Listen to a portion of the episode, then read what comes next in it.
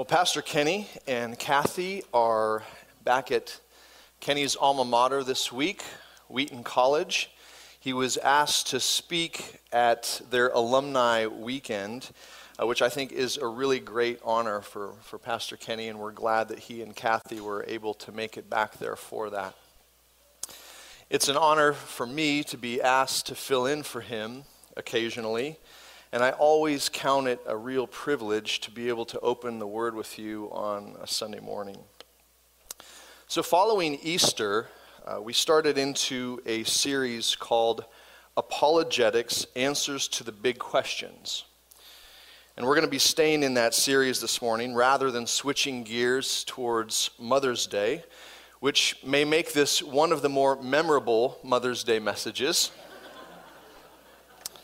I'm actually glad that we're a, a, church that's not beholden to preaching every event on the calendar, uh, but we are a church that is beholden to preaching God's Word. That doesn't mean that we're not going to take time occasionally to preach on biblical motherhood and biblical fatherhood and parenting and things like that. But this morning, we're going to continue to progress through our series on big questions. So if you haven't already, you can take out your outline that's in your bulletin and follow along there. The question we are looking at this morning, and it's a tough one how can a loving God send people to hell? How can a loving God send people to hell? Turn in your Bible to the book of Revelation to chapter 20. Revelation chapter 20, and I'll be reading verses 11 through 15. Let you get there. 11 through 15. Then I saw a great white throne and him who was seated on it. The earth and the heavens fled from his presence, and there was no place for them. I saw the dead, great and small, standing before the throne, and books were opened. Another book was opened, which is the book of life. The dead were judged according to what they had done, as recorded in the books. The sea gave up the dead that were in it, and death and Hades gave up the dead that were in them. And each person was judged according to what they had done. Then death and Hades were thrown into the lake of fire. The lake of fire is the second death. Anyone whose name was not found written in the book of life was thrown into the lake of fire. This is God's word. Well, this is a real account. It's not a parable, it's not symbolism. This event will take place with all of the reality that you and I are experiencing right here, right now. this scene is going to transpire, and you are going to be a part of it, whether you are a Christian or whether you're not a Christian. And there is nothing that you can do to avoid it. You are going to be there, and I am going to be there. So I don't want to soften this at all this morning. In fact, it would be unloving for me to do so. God wants us to hear this loud and clear this morning. However, I will read one other passage that gives a picture of what God is offering in a relationship with Him that stands in stark contrast to hell. And this is found one chapter later in Revelation chapter 21. So if you're there, you can turn to Revelation chapter 21, and I'll read verses 3 through 8. And I heard a loud voice from the throne saying, Look, God's dwelling place is now among the people. He will dwell with them. They will be his people, and God himself will be with them and be their God. He will wipe every tear from their eyes there will be no more death, or mourning, or crying, or pain. The old order of things has passed away. He who was seated on the throne said, I am making everything new. Then he said, Write this down, for these words are trustworthy and true. He said to me, It is done. I am the Alpha and the Omega, the beginning and the end. To the thirsty I will give water without cost from the spring of the water of life. Those who are victorious will inherit all this, and I will be their God, and they will be my children. It would be nice if it stopped there, but it goes on in verse 8. But the cowardly, the unbelieving, the vile, the murderers, the sexually immoral, those who practice magic arts, the idolaters, and all liars, they will be consigned to the fiery lake of burning sulfur. This is the second death. So again, this is God's word. So the portion describing the new heaven and the new earth is wonderful to think about. But then, starting in verse 8, we are again faced with the reality of hell and this question that often goes with it How can a loving God send people to hell? So, this is a question that many non Christians really struggle with. And to be fair, it's a, it's a question that a lot of Christians struggle with as well. Our American sensibilities are offended at the prospect of a God who gets angered at sin and will punish people for it. But if we are legitimately asking this question, and I do believe this is a legitimate question, then we need to be willing to examine the question itself. Because I think the question shows that we might not have a full understanding of God, of love, of justice, a full understanding of sin, and lastly, a full understanding of hell itself and how it is that people end up there. So, this morning we're going to look to answer our big question by asking two different questions. Number one, are God's love and justice truly opposed to each other? And number two, what is the true essence of sin and evil? Once we understand the answers to those questions, um, a lot of our concerns about God's love and hell will be dealt with to some degree, but it's not going to make it any easier. But we will know what God says about it. So let's ask our first question Are God's love and justice truly opposed to each other? It would be so convenient if the answer were yes and we only had to deal with one type of God or the other. But that is not the way the God of the Bible describes himself. What I want you to see is that hidden in this question of how can a loving God send people to hell is this belief that a truly loving God would never be angered by wrongdoing and would never punish someone for it. That's a hidden belief that's in that question. We so quickly want to say, well, I, I believe in a God of love. And a God of love would never get angry. A God of love would never punish someone for failing. But if we think about that statement, even just for a little bit, we're going to realize that it doesn't mesh with even our own experiences. Because, in fact, it's often out of our very love and care for people that we become angry. When we see injustice, we get angry, and rightfully so. Even in our sinful state, when we see wrongful violence perpetrated against another person, a righteous anger can well up within us. So, why does that anger well up within us? Well, it's because we are created in the image of God. And as such, we are compelled to agree with God when we see injustice.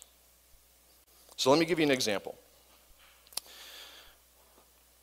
A certain mother was upstairs dutifully folding her family's laundry. All right, wait a minute. This is Mother's Day, so we're going to change the story a little bit. a certain mother is upstairs in her favorite reading nook uh, she's got a book in one hand, coffee in the other, and she's enjoying a slow Saturday morning away from the chaos of her home. But she hears a big commotion going on downstairs. And so she rushes downstairs, and as she's running down the stairs, she hears glass break. And when she finally gets to the living room, She sees her 10 year old and 12 year old sons beating the living daylights out of each other. And she's horrified to see blood coming out of the nose of one son, and the other son has a big scratch across his face, and his shirt is torn. And she is immediately angry. Why? Well, for several reasons. Because two of the people that she loves very, very much are doing real damage to each other right in front of her eyes. And the two of them together are doing real damage to her home. And beyond that, the two boys have broken the peace of her home and they've turned it into a war zone for their own ugly need of retaliation and getting back at each other. And this mother, she's a good mother. And so she's not indifferent to the situation. And so she even raises her voice and yells, Stop it! And after she's broken up the fight, she rightfully hands out justice. It's actually because of the mother's love that she is angry and intervenes with justice. Well, God is angered much in the same way. He loves the people he created, all of them. He loves the world he created. He loves the peace that he commands because it honors him and allows his creation to flourish. And then he sees us ripping each other to shreds out of our own pride and selfishness, and he is rightfully angry. God is not indifferent, he loves. And so, out of his love, he will bring wrath and justice on evil. It's because the mother loves that she is committed to justice and stamping out harmful behavior. Because God loves, he is committed to justice and stamping out evil. Real love demands justice.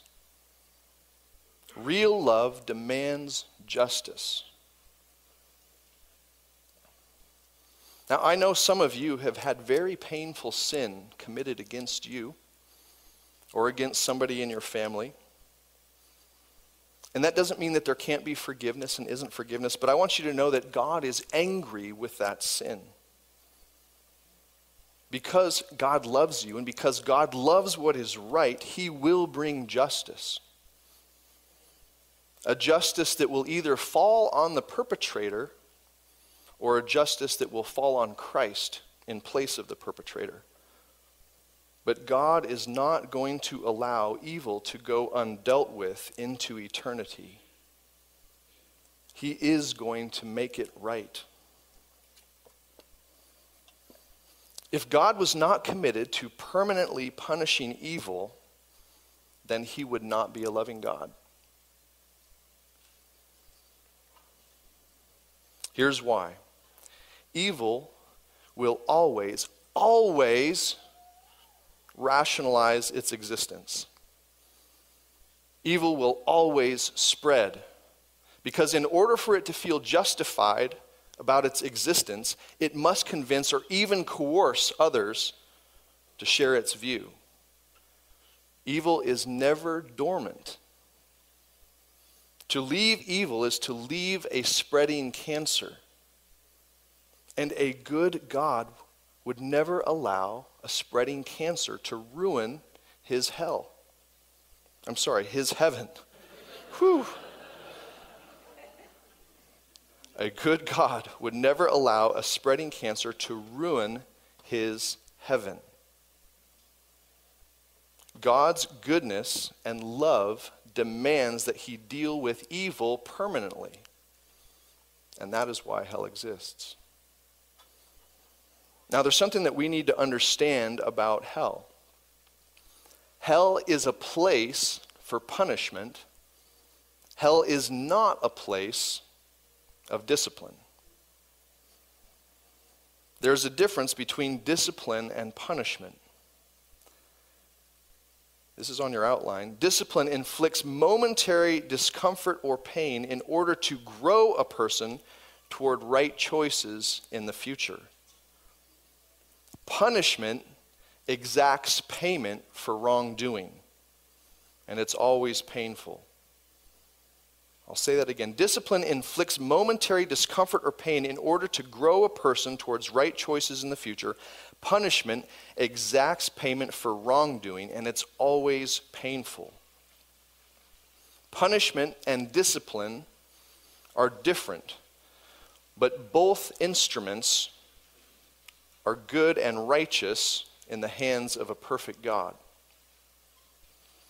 So, in most cases, when we send someone to prison, we are both punishing and disciplining. We're exacting payment for the debt of the crime, but we're also intending to reform. But in some cases, some rarer cases, we're just punishing. When a person commits a truly heinous crime, it's possible that they end up with a life sentence or even multiple life sentences. And this is because justice says that the debt to be paid is so big that it can never be paid off. And so reforming that person for the sake of the general society is not in the plan. Hell is much the same way. The debt to God for evil is so big that it can never be paid. In fact, it's worse than that. The person who dies in their sin without accepting Christ is never set free from their sin and their sinful nature. And so they go on continuing to sin against God for all eternity, always adding more debt. And therefore, hell goes on into eternity, always adding more punishment. So, after some reflection, we actually might find that we're okay with God punishing injustice, especially when injustice can be so egregious at times. But what about when the sin doesn't really seem that bad? Are we okay with people going to hell for the little sins? And you might say to yourself, I haven't done anything as terrible as all that. I haven't killed anybody. I haven't raped anybody. In fact, most of the time I'm, I'm trying to help people. I know I'm not perfect, but I feel like I'm a good person. And that leads us to our second question What is the true essence of sin and evil? As Western people, we tend to think of, we th- tend to think of sin as just the breaking of rules. Don't murder, don't steal, don't sleep with somebody else's spouse, don't lie, don't cheat. And we might even agree that we break some of the rules sometimes, but that's the thing about rules, right? Everybody breaks them sometimes, and it's really not that big of a deal. But breaking the rules is not the essence of sin and evil. The Bible tells us that the problem is much worse than that. Problem lies at our core. And it's a core that we were born with because we are all the offspring of the original sinner, Adam. Jeremiah 17, 9 and 10. The human heart is the most deceitful of all things and desperately wicked. Who really knows how bad it is? But I, the Lord, search all hearts and examine secret motives. The wickedness of the heart is this we desire to be completely free of God so that we can be our own God or so that we can make up a God of our own. The wickedness of the heart is this we desire to be completely free of God so that we can be our own God or so that we can make up a God of our own. What does God tell us in Romans chapter 3? No one is righteous. No, not one. No one understands. No one seeks God. All have turned aside. Together they have become worthless. No one does good, Not even one. So it turns out, according to the Bible, there are no good people. There is no such thing as a good person. Not one. We don't want to follow God. We want to do what we want to do. We don't want to trust God. We want to trust ourselves. By our sinful nature, we position ourselves to be completely free of God so that we can be completely free to please ourselves. And in the end, God says, okay, there is a place where you can be free of me. In our culture today, we tend to believe the modern caricature of hell, which depicts sorrowful, repentant people crying, Please, no, please, no, give me another chance, as God casts them into hell. But that is not the experience of hell that the Bible describes. In the parable of the rich man and Lazarus in Luke 16, the rich man, he never even asks to get out of hell, but only that Lazarus be a good little servant and bring him some water. Timothy Keller writes this in his book, The Reason for God. It's on your outline. In short, hell is simply one's freely chosen identity apart from God on a trajectory into infinity. In eternity, this disintegration goes on forever. There is increasing isolation, denial, delusion, and self absorption. When you lose all humility, you become out of touch with reality. No one ever asked to leave hell. The very idea of heaven seems to them a sham. Their delusion is that if they glorified God, they would somehow lose power and freedom. But in a supreme and tragic irony, their choice has ruined their own potential for greatness. Hell is, as Lewis says, the greatest monument to human freedom. Hell is the greatest monument to human freedom. So, according to God, what is the greatest commandment? And we know this well. What is the commandment that supersedes all other commandments? Jesus says it very clearly in Matthew 22. Love the Lord your God with all your heart, with all your soul, and with all your mind. This is the first and greatest commandment. So, the greatest breach of that commandment would be to love anything other than God, whether it be good or bad, with all your heart, with all your soul, and with all your mind. Here's what Romans 1 tells us, starting in verse 21. For although they knew God, they neither glorified him as God nor give, gave thanks to him. They became futile in their thinking, and their foolish hearts were darkened. Although they claimed to be wise, they became fools and exchanged the glory of the immortal God for images. They exchanged the glory of the immortal God and worshiped and served created things rather than the Creator. It's this exchange of the glory of the immortal God for idols, whatever shape or form they take, that is the true essence of sin and evil. I'll say it again. The exchange of the glory of the immortal God for idols, whatever they look like, is the true essence of sin and evil. Pastor John Piper said something in a sermon recently that I want to reiterate to you.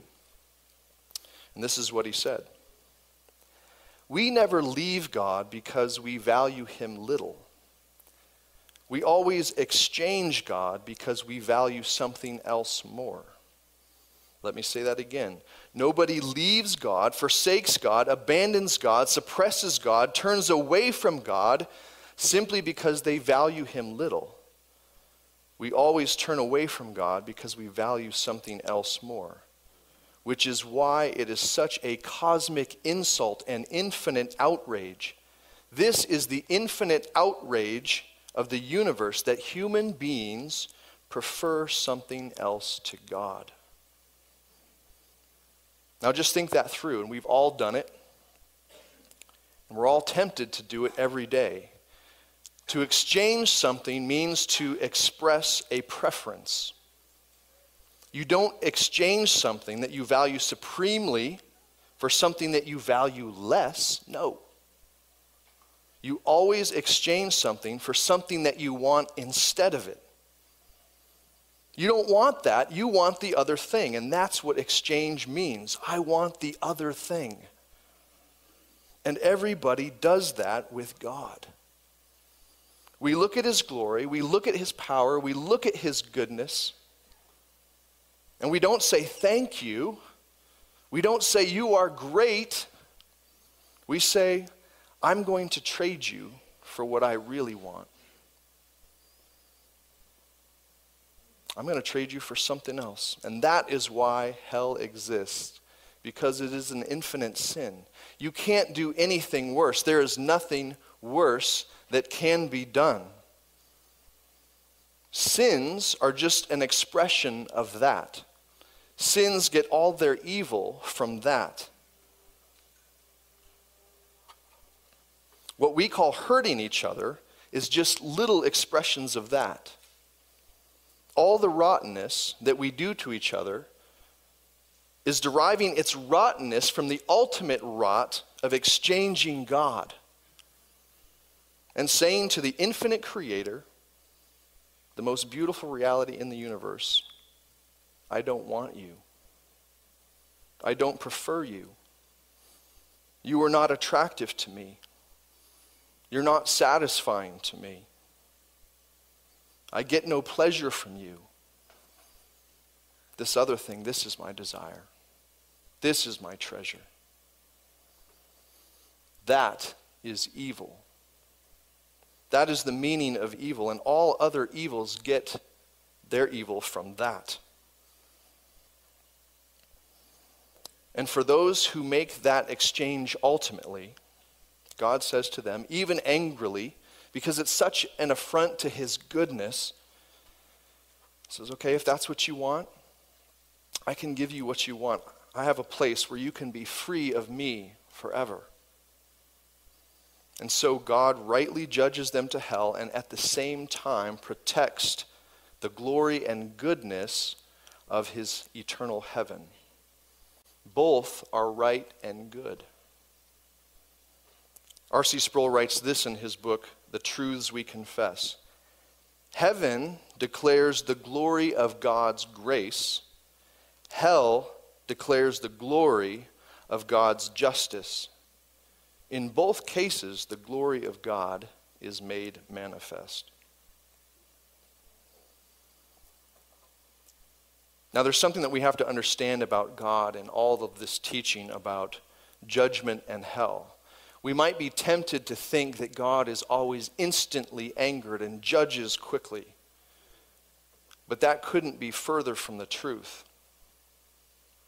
In fact, the history laid out through the, the, entire Bible shows so clearly that God is slow to judge, He's slow to anger. Anything you want to share?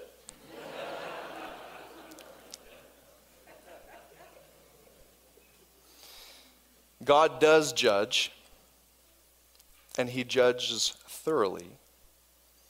But in the context of all of human history, his eternal judgments actually come very seldomly rather than constantly. Psalm 145, 8 and 9. The Lord is gracious and compassionate, slow to anger, and rich in love. The Lord is good to all. He has compassion on all he has made. The reason that God is slow to anger is to leave the maximum time for repentance, not wanting that any should perish. And so, if you're here today and you don't know Christ, and you still have life in your body, and you're still breathing, then God has been patient with you. You are still here because He wants you to have an opportunity to turn to Him, to repent, including this opportunity right now. The reason the Bible teaches so thoroughly on hell is to give warning. Most of what we know about hell comes right from Jesus himself. The same person who also says, Come to me, all you who are weary and burdened, and I will give you rest. Take my yoke upon you and learn from me, for I am gentle and humble in heart and you will find rest for your souls. So, this morning, Jesus wants you to see the reality of your situation and turn to Him. Acts 17:30 tells us that God commands all people everywhere to repent. He commands that all people everywhere repent. Keep in mind that this command is one that's given out of love for you. For those who won't acknowledge their sin and won't accept God as their supreme love, then hell is the necessary justice of their own doing. And no matter how you look at it, it will be horrific. But that does not have to be your story. If you're not a follower of Jesus and you're hearing this today, then God wants you to know this. That even though you have been exchanging him for the things that your sinful self really wants, and right now you are his enemy, with all that going on, Jesus loves you. More than you can imagine. He loves you. And he's worked out a different exchange. And if you trust his exchange, you won't be consigned to hell. You will no longer be his enemy. You will be his child.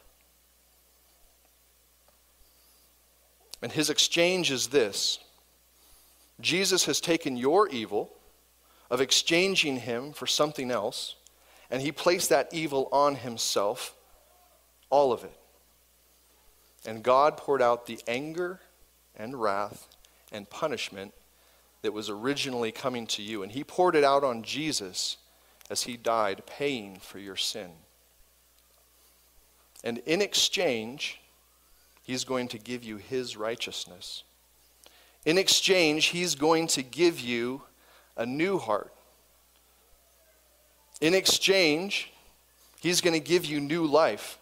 And the Spirit that He will put inside of you will lead you to love Him supremely. This is all to be yours if you will turn and repent of your sin. So turn to Christ. Accept His exchange. Trust Him that He has done this on your behalf. And if you will do that, you will be a child of God with His love and His glorious heaven to look forward to. As we read earlier, He will wipe away every tear from your eyes. You will be His, and He will be yours forever. It might seem that this is too good to be true, it's too easy. But that is the good news of Jesus. There is no earning it. There's only accepting it. And if you're considering it, then the time is now. The time is now.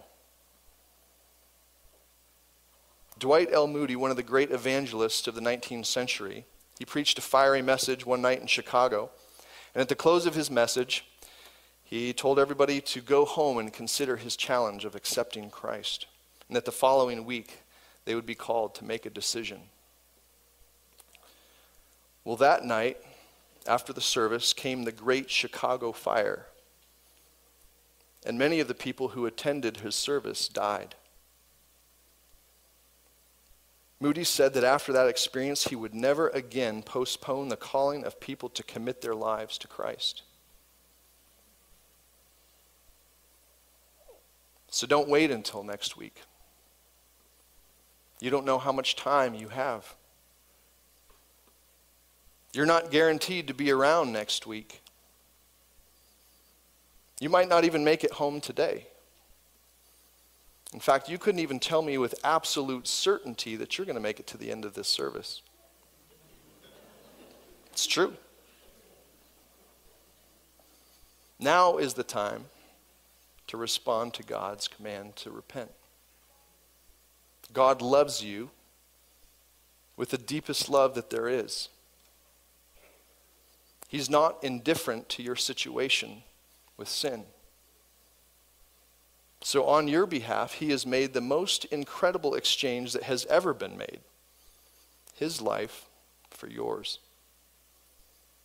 That you may have His righteousness and most importantly, that you may have him. And you will have him and his heaven forever. And right now, he's calling you to accept it. The time is now. Don't wait. If that's you, the time is now. Will you please pray with me?